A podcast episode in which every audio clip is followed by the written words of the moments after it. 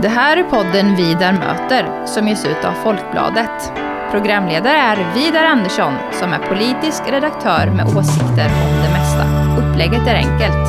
Han bjuder in människor till samtal om politiken, livet och tingen.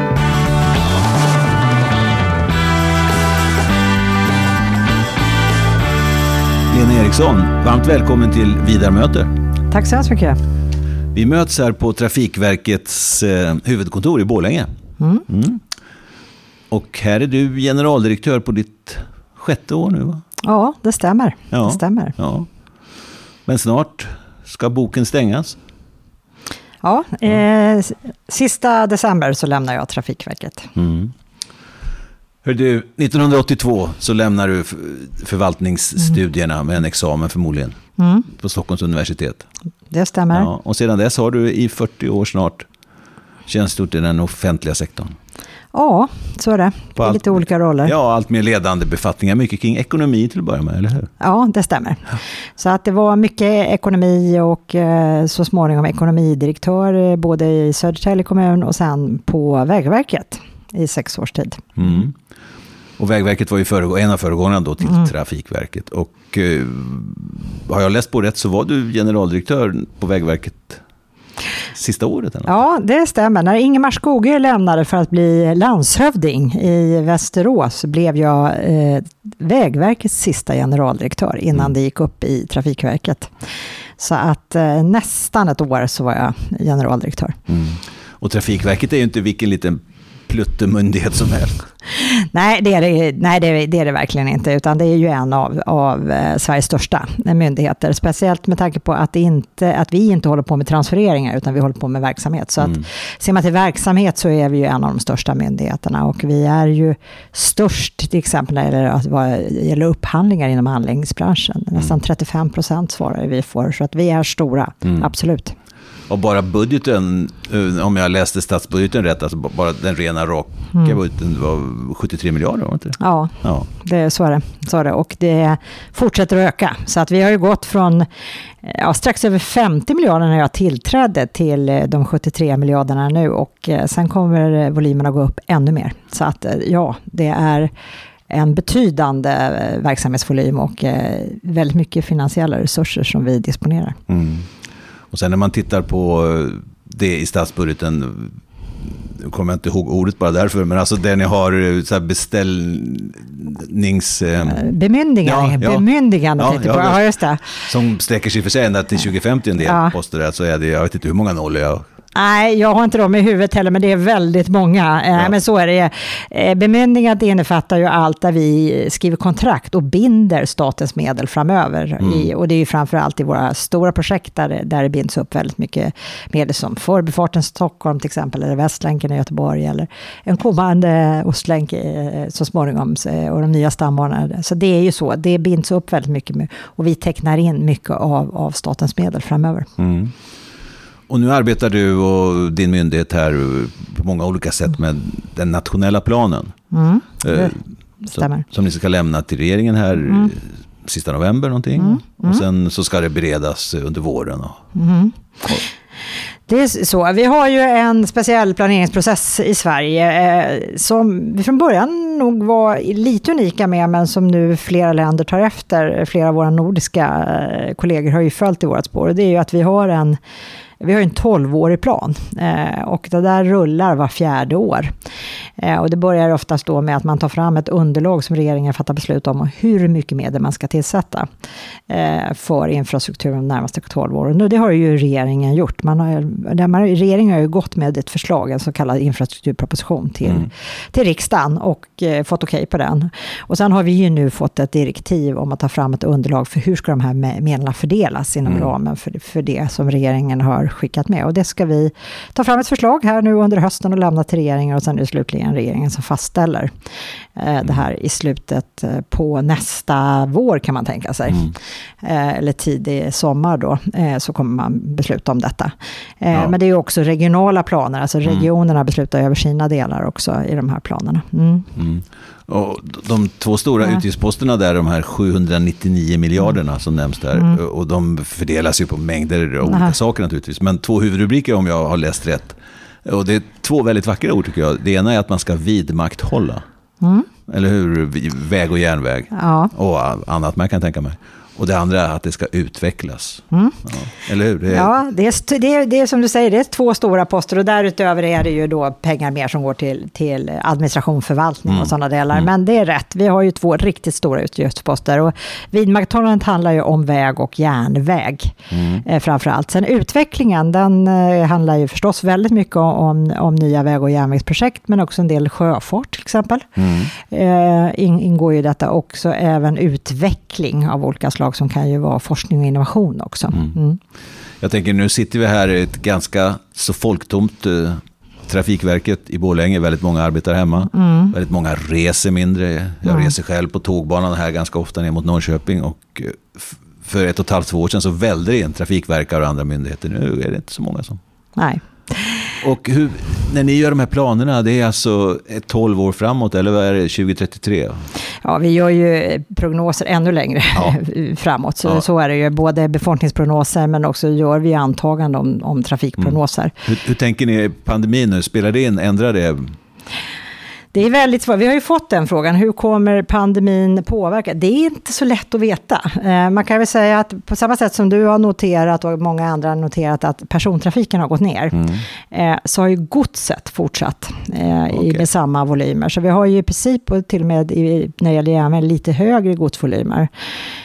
Sen är det ju väldigt stor betydelse av hur, hur, hur mycket kommer det här ändra trafikmönstret. Mm. Att det kommer på något sätt påverka, det tror jag alla är överens om. På vilket sätt det slår igenom är svårt att säga.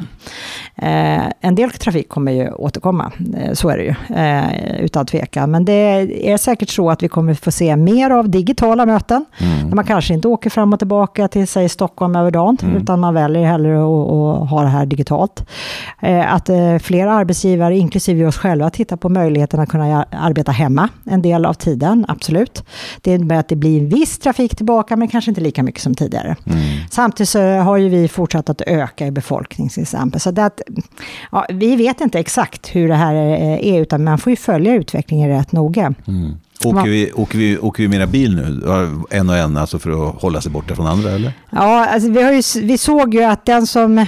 Förra året så såg vi en kraftig nedgång i persontrafiken, både på, på till exempel järnväg och på vägsidan och kollektivtrafiken. Alltså det sjönk ju väldigt kraftigt. Eh, sen såg vi snabbare återgång på vägsidan, så var det. Eh, och, men, och en viss återgång så småningom på järnvägssidan. Eh, det finns ju en oro till exempel hos kollektivtrafikmyndigheterna av vad, hur kommer det här påverka vilka val man gör när man åker. Och det handlar ju om att man känner sig trygg helt Ja. enkelt med att resa kollektivt. Eh, tittar man på andra länder i Asien till exempel, där har man återvänt. Det kan man se från Hongkong till exempel, eh, exempel på det. Att jo, där har man återvänt till kollektivtrafiken. Men det, det kommer nog i grunden handla väldigt mycket om, känner man sig trygg? Plus att det är klart, har man blivit lite bekväm eh, i systemet. Men på många platser så är det ju ändå så att, att eh, det är väldigt trångt eh, i systemet. Det, det är klokare och bättre att, att röra sig kollektivt eller cykla. Det som man kan tänka sig det är ju att man kan se också andra typer av förflyttningar. Cykel är ju en sån. Elsparkcykel är en annan. Apropå det när man, som man ser mer som kommer. Alltså annan typ av mobilitet som man väljer där man, där man, kan, där man inte behöver trängas med andra. Så att, lite svårt att se hur det är, men att, att trafiken håller på att ta igen sig nu, det kan man nog redan nu börja se. Mm. I den här nationella planen och eh, också i infrastrukturpropositionen va, så finns det ju en del namngivna projekt. Ja. Eller hur? Och eh, ett av dem är då Ostlänken.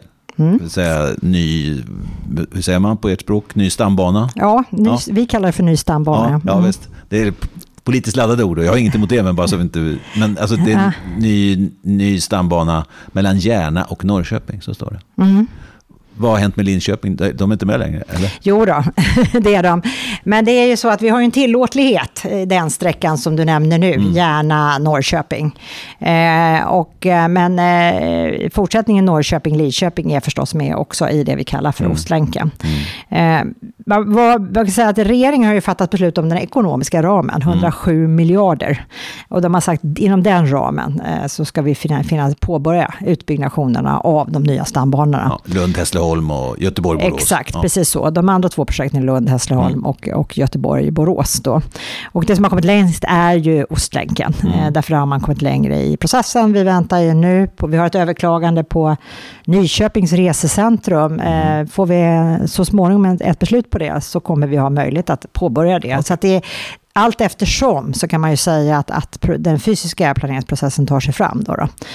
Eh, och eh, väldigt tydligt ändå utpekat att, att det här ska byggas. Mm. Så är det. Så det, det kommer då, man kan säga, det, det kommer att bli av helt enkelt. Ja, om inget annat beslut nu fattas så kommer den processen sättas igång och det kommer att bli av, ja. Så är det. Eh, sen har vi fortfarande att titta på, kan vi hitta kostnadssänkningar? Mm, för det har ju absolut. dragit iväg Mm. i kostnader. Så vi behöver titta på, kan vi hitta andra sätt? Eh, hur ser det ut med korridorer? Finns det saker vi kan göra för att pressa kostnaderna? Mm. Eh, och det ligger ju fortfarande som ett uppdrag från regeringen.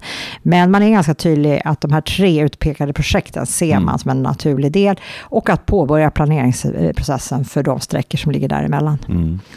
När, jag, när jag läste det här materialet så är det två olika argumentationsslingor. Och och det är inget fel, det är invecklade saker. Men Mm. när, det, när man talar om hela nya stambanebehovet då mellan Stockholm, Göteborg och Malmö. Mm. Då är hu- huvudargumenten, eller ett av huvudargumenten i alla fall, att det liksom ska eh, locka ner folk från flyget ner till Mm. tåget när man, när man reser. När jag läser ar- argumenten, eh, alltså, jag talar om regeringsargumenten nu. Ja. eh, argumenten för eh, Ostlänken till exempel, så är det ju mer de regionala, alltså arbetsmarknadsförstoringar, eh, enklare att studera, he, he- hela det där så att man rör sig Mm. i en vidare region. Så säga. Men de, de två argumentationslinjerna, de kan leva bredvid varandra, eller det, det är inget konstigt. Nej, de, jag tycker de kan leva bredvid varandra. Men om vi tittar på de prognoser vi har gjort så är det ju framförallt den stora regionala pendlingen som ökar. Men vi får ju även pendlingen i den andra delen. Mm. Eh, och det finns ju också en vilja att knyta ihop och eh, kunna få mer av, av eh, trafiken att flytta, precis som du säger, från eh, inrikesflyget ner på marken kan man säga till, till järnvägen. Att man ska kunna ha så pass snabba förbindelser så att man ska, det ska vara naturligt och enkelt att, att välja tåget. Eh, jag ser ingen motsatsförhållande dem emellan. Mm. Eh, sen kan man möjligen säga att stannar man på för många stationer så kan man ju Ja. få problem med just att locka ner från flyget. Mm. Eh, Därför att då blir det för mycket stopp och då tar det för lång tid. Och Mm. Men i de trafikupplägg som vi har tittat på har vi ju tittat både på sådana tåg som skulle gå snabbare eh, men också sådana där, där man skulle eh, tillgodose den mer storregionala eh, pendlingen. Och vi ser ju ändå möjlighet att de, de två eh, trafikuppläggen kan leva bredvid varandra. Mm. För, en- lå- låt säga att man bygger då för eh, 250 kilometer i timmen mellan Mm. Järna och, och Norrköping. Är det möjligt då, beroende på teknisk lösning, att man kan köra fortare där också om man vill? Eller, eller då, är, då väljer man en teknisk lösning, då är det 250 till exempel? Eller någon annan Ja, hastighet. det är väl möjligt att man kan pressa upp det något beroende på med, med tåg och, och andra delar, men ungefär där kommer det ju röra sig. Så, så är det ju. För det handlar ju idag lite grann hur man väljer vilken typ av... Alltså ska man gå i hastigheter över 300 km i timmen så måste du ändå tänka på vilka eh, radier eh, du har. Eh, Då kan man ha allt för snäva radier och då pratar vi nog om fixerade spår. Då kan man inte till exempel jobba med ballastspår. Så det påverkar tekniska lösningar, radier, korridorer och andra delar. Så är det. Mm.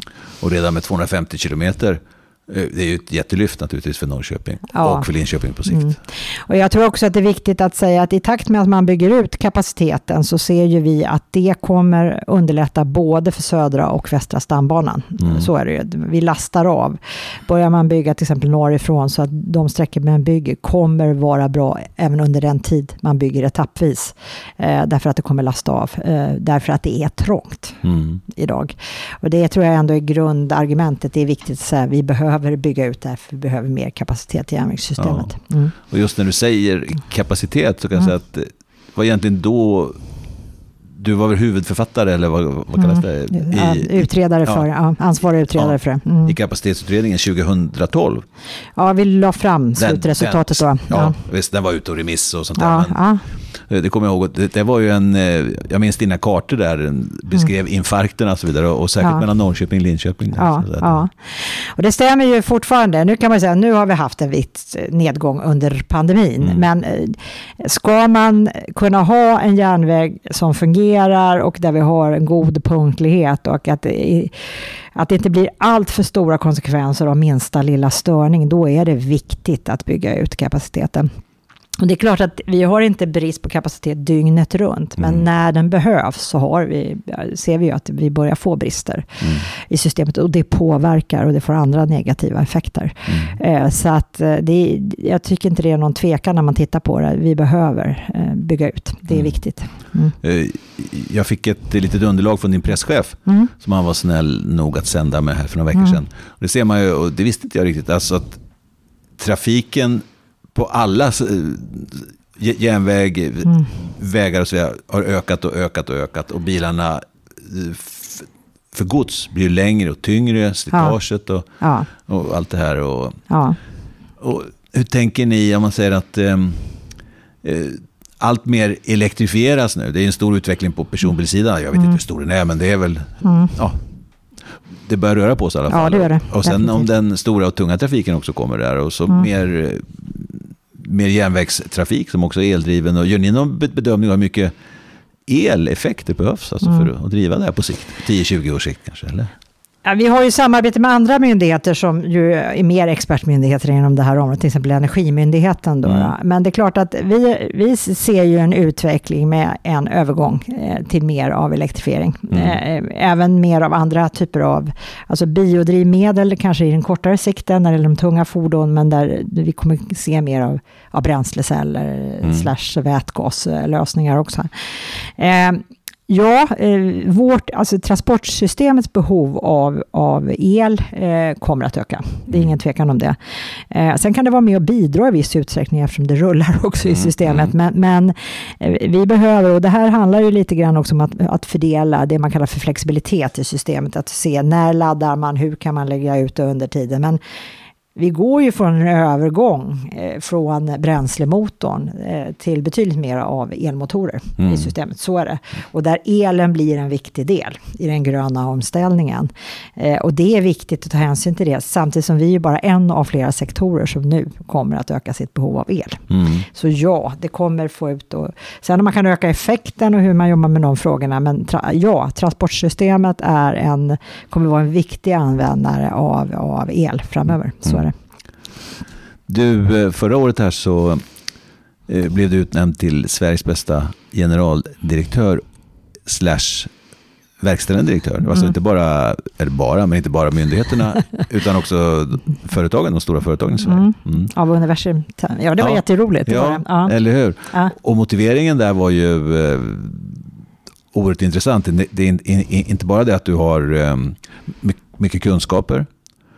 Man skriver det, av stora faktiska kunskaper om området som du leder. Mm. Utan också att du har ett iver, en iver och ett stort intresse att liksom att, eh, av att eh, det händer grejer. Eller? Eller? Ja, ja. Ja, det var någon sån eh, formulering. Jo, men det stämmer nog. Jag är rätt resultatinriktad, men jag, jag, jag har ett stort engagemang i de här frågorna. Så är det. Eh, men jag vill gärna att det händer saker också. Ja. Jag är rätt otålig eh, till min... Eh, nu är en del av det vi håller på med ju ganska långa planeringshorisonter, Mm. men däremellan händer det ju saker varje dag ute i systemet. Men ja, för mig är det viktigt att hela tiden eh, försöka se vad kan vi göra ännu bättre? Vad Mm. kan vi liksom förbättra och utveckla där ute? Eh, och mina chefer skulle säga hon är aldrig nöjd, men Nej. det stämmer. Jag eh, tycker alltid att jag kan se saker som man kan göra bättre. Så Ja. är det. Mm. Men det är väl en väldigt bra chef det? Alltså om, om, ja. Jag ska inte recensera mig Nej, själv, nej, men, men, nej, men jag, tror att, jag tror att det ändå är viktigt att dels vara väldigt engagerad i det man gör, men också, det är ju ändå på resultaten man mäts. Ja. Så är det. Ja. Det är resultat man mäts. Man, vi kan ju alltid prata väldigt mycket om saker, men, men det är ju viktigt också att det så småningom börjar märkas i verkligheten. Så att, Mm. eh, ja, jag, jag tycker det är viktiga och jag tycker det är viktiga egenskaper. Sen försöker jag liksom förmedla det i hela vår organisation. Mm. Vad kan vi göra? Vi har jobbat mycket till exempel exempel på, för att tillsammans med branschen utveckla punktligheten eh, Mm. för järnvägen. Det har varit en viktig fråga där vi behöver, och där vi faktiskt börjar se resultat av det arbetet. Mm. Det finns ju många olika järnvägsföretag nu som Mhm. kör på banorna. Ja. Hur påverkar det alltihopa? Går det bra eller är det smidigt? Är det hård, eh, hårda strider om bästa tiderna och sånt där? Avgångstiderna? Eller? Ja, alltså, apropå den diskussion vi hade om kapacitet, så vi kan ju se på vissa sträckor så börjar det, det är en del vad vi kallar att vi, vi får twister. Det är Mm. väldigt många, när jag berättar för mina kollegor i Europa hur många som söker tåglägen, så gapar de stort. Ja. Alltså, de är inte i närheten av det. En del har ju kanske fem, sex operatörer och vi har ju 50-talet som agerar ute på järnvägen. Så många? Ja, men då, då kan det vara stora och små Ja, för ja. olika Mm. delar ska jag säga. Så det, det ska man komma ihåg. Men det, vi har ju, Sverige var ett land som tidigt öppnade upp för konkurrens Mm. eh, på järnvägen på, på persontrafiken och på Mm. godset. Då. Och det är många som har, och allt fler nya operatörer som kommer in också. Flixtrain är exempel Mm. på en ny som har kommit in här. Eh, samtidigt är det ju många som är intresserade av ungefär motsvarande sträckor. Ja. Så att det har på. Sen i kombination med det så kan jag säga att de regionala kollektivtrafikmyndigheterna också satsat på att bygga ut den Mm. spårbundna trafiken. De har ju ofta en operatör som de upphandlar då. Men det innebär ju också att de satsar mycket på nya fordon, de vill komma ut, de vill få nya tider. Och ja, det finns en del konflikter kopplat till det som vi behöver lösa ut. Ja, att så många i Sverige då... Dels har du ju kanske redan svarat på frågan när du sa Ja. att Sverige var tidigt ute, men Ja. är man här och prövar också? Det är ju stora bolag, MTR och många andra, jag menar, och en del eh, statliga bolag från andra länder och, Ja. och sådär. Menar, Ja, att vi lilla, till exempel som tog nattågen. Ja. lilla Sverige, ändå, Ja, ja. ja, det är många. Genom att vi var tidigt eh, ute och öppnade upp Mm. och har på ett annat sätt en mer, blivit allt mer mogen också Mm. i det. Eh, så att absolut eh, så är det, finns det en del som... Eh, det, det var, jag tror inte det var någon tillfällighet att MTR till exempel valde att etablera sig här eller att andra har valt att, att söka Mm. just i Sverige därför att de har sett att, eh, att vi har hållit på ett tag nu och, och man har blivit mer mogen. Nu öppnar ju andra länder upp också. Det här ligger ju Mm. eh, i det europeiska regelverket att man ska öppna upp nu mer och mer. Eh, och vi ser att våra nordiska grannländer nu är på väg att göra. Sen kan man göra det på olika sätt. Mm. Alla har ju inte ett sådant system som vi har med vad man kallar för open access, att man söker Mm. varje år. En del eh, lägger ju bud då att det, att det upphandlas mer och sen får man en sträcka under viss tid. Mm. Jag läste en artikel i Dagens Nyheter här om, jag tror det är snälltåget som kör direkt från Stockholm till Berlin. Ja. Och det var inte helt lätt vad jag förstår, med, alltså med när man åker genom olika länder. Det, det, de fick plocka bort någon vagn som enligt dansk myndighet tror jag var för bred någon centimeter. Ja, Och rälsen, rälsbredden kan man inte ta för given tydligen. nej. Nej. Och Nej. olika momssatser i restaurangvagnar och det var rätt bökigt. Ja, det stämmer. Och man har olika språk också. Ja. Det, det pratas nu också om att...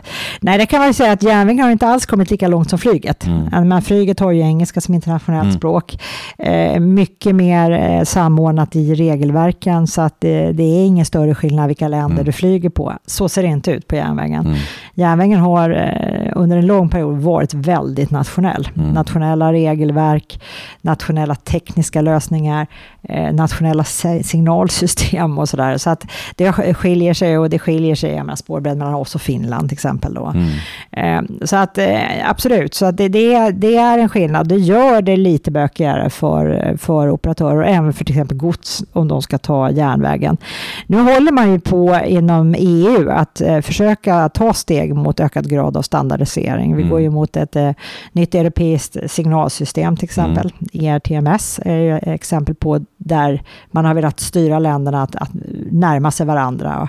Eh, man tittar över på regelverket och E- EU är ju väldigt intresserad av att, att hitta lösningar Mm. eh, som gör att det blir enklare med gränsöverskridande, både transporter på gods och persontrafik och vill ju se sådana lösningar. Sen är det ju inte alltid så lätt. Eh, vi har haft en diskussion på bromsblock eh, där, vi, där man vill eh, byta ut till det man kallar för kompositbromsblock. Och Mm. där är det viktigt för länder som Sverige och till exempel Finland att det där fungerar i vinterförhållanden. Mm. Så ibland har vi ju en del som gör att vi till exempel i Sverige är lite mer unika. Men grunden att man får en ökad grad av standardisering, det tror jag alla ändå när man tänker efter tycker är en klok idé. Mm. Det kan ju också bidra till att man kan minska kostnaderna. Mm. Mm. Uh, mot slutet så här, uh, återvänder lite till Ostlänken, alltså den nya stambanan här mellan mm. Järna och Norrköping. Det har ju varit en hård diskussion och jag vet inte om den är avgjord, så jag tänkte passa på att fråga dig om du vet om den är avgjord. Jag tänkte var uh, centralstationen ska ligga i Norrköping? Blir det inne i stan eller blir det ute på vischan eller vad händer med Jag det? passar än så länge i den, för det är precis det vi håller på med att titta nu också i själva åtgärdsplaneringen. Nu har ju vi fått direktivet från regeringen mm. och vi vet vilka medel vi har att hålla oss till och mm. det innebär då att vi, då behöver vi nu titta på vad, vad, hur kan vi komma fram? Mm.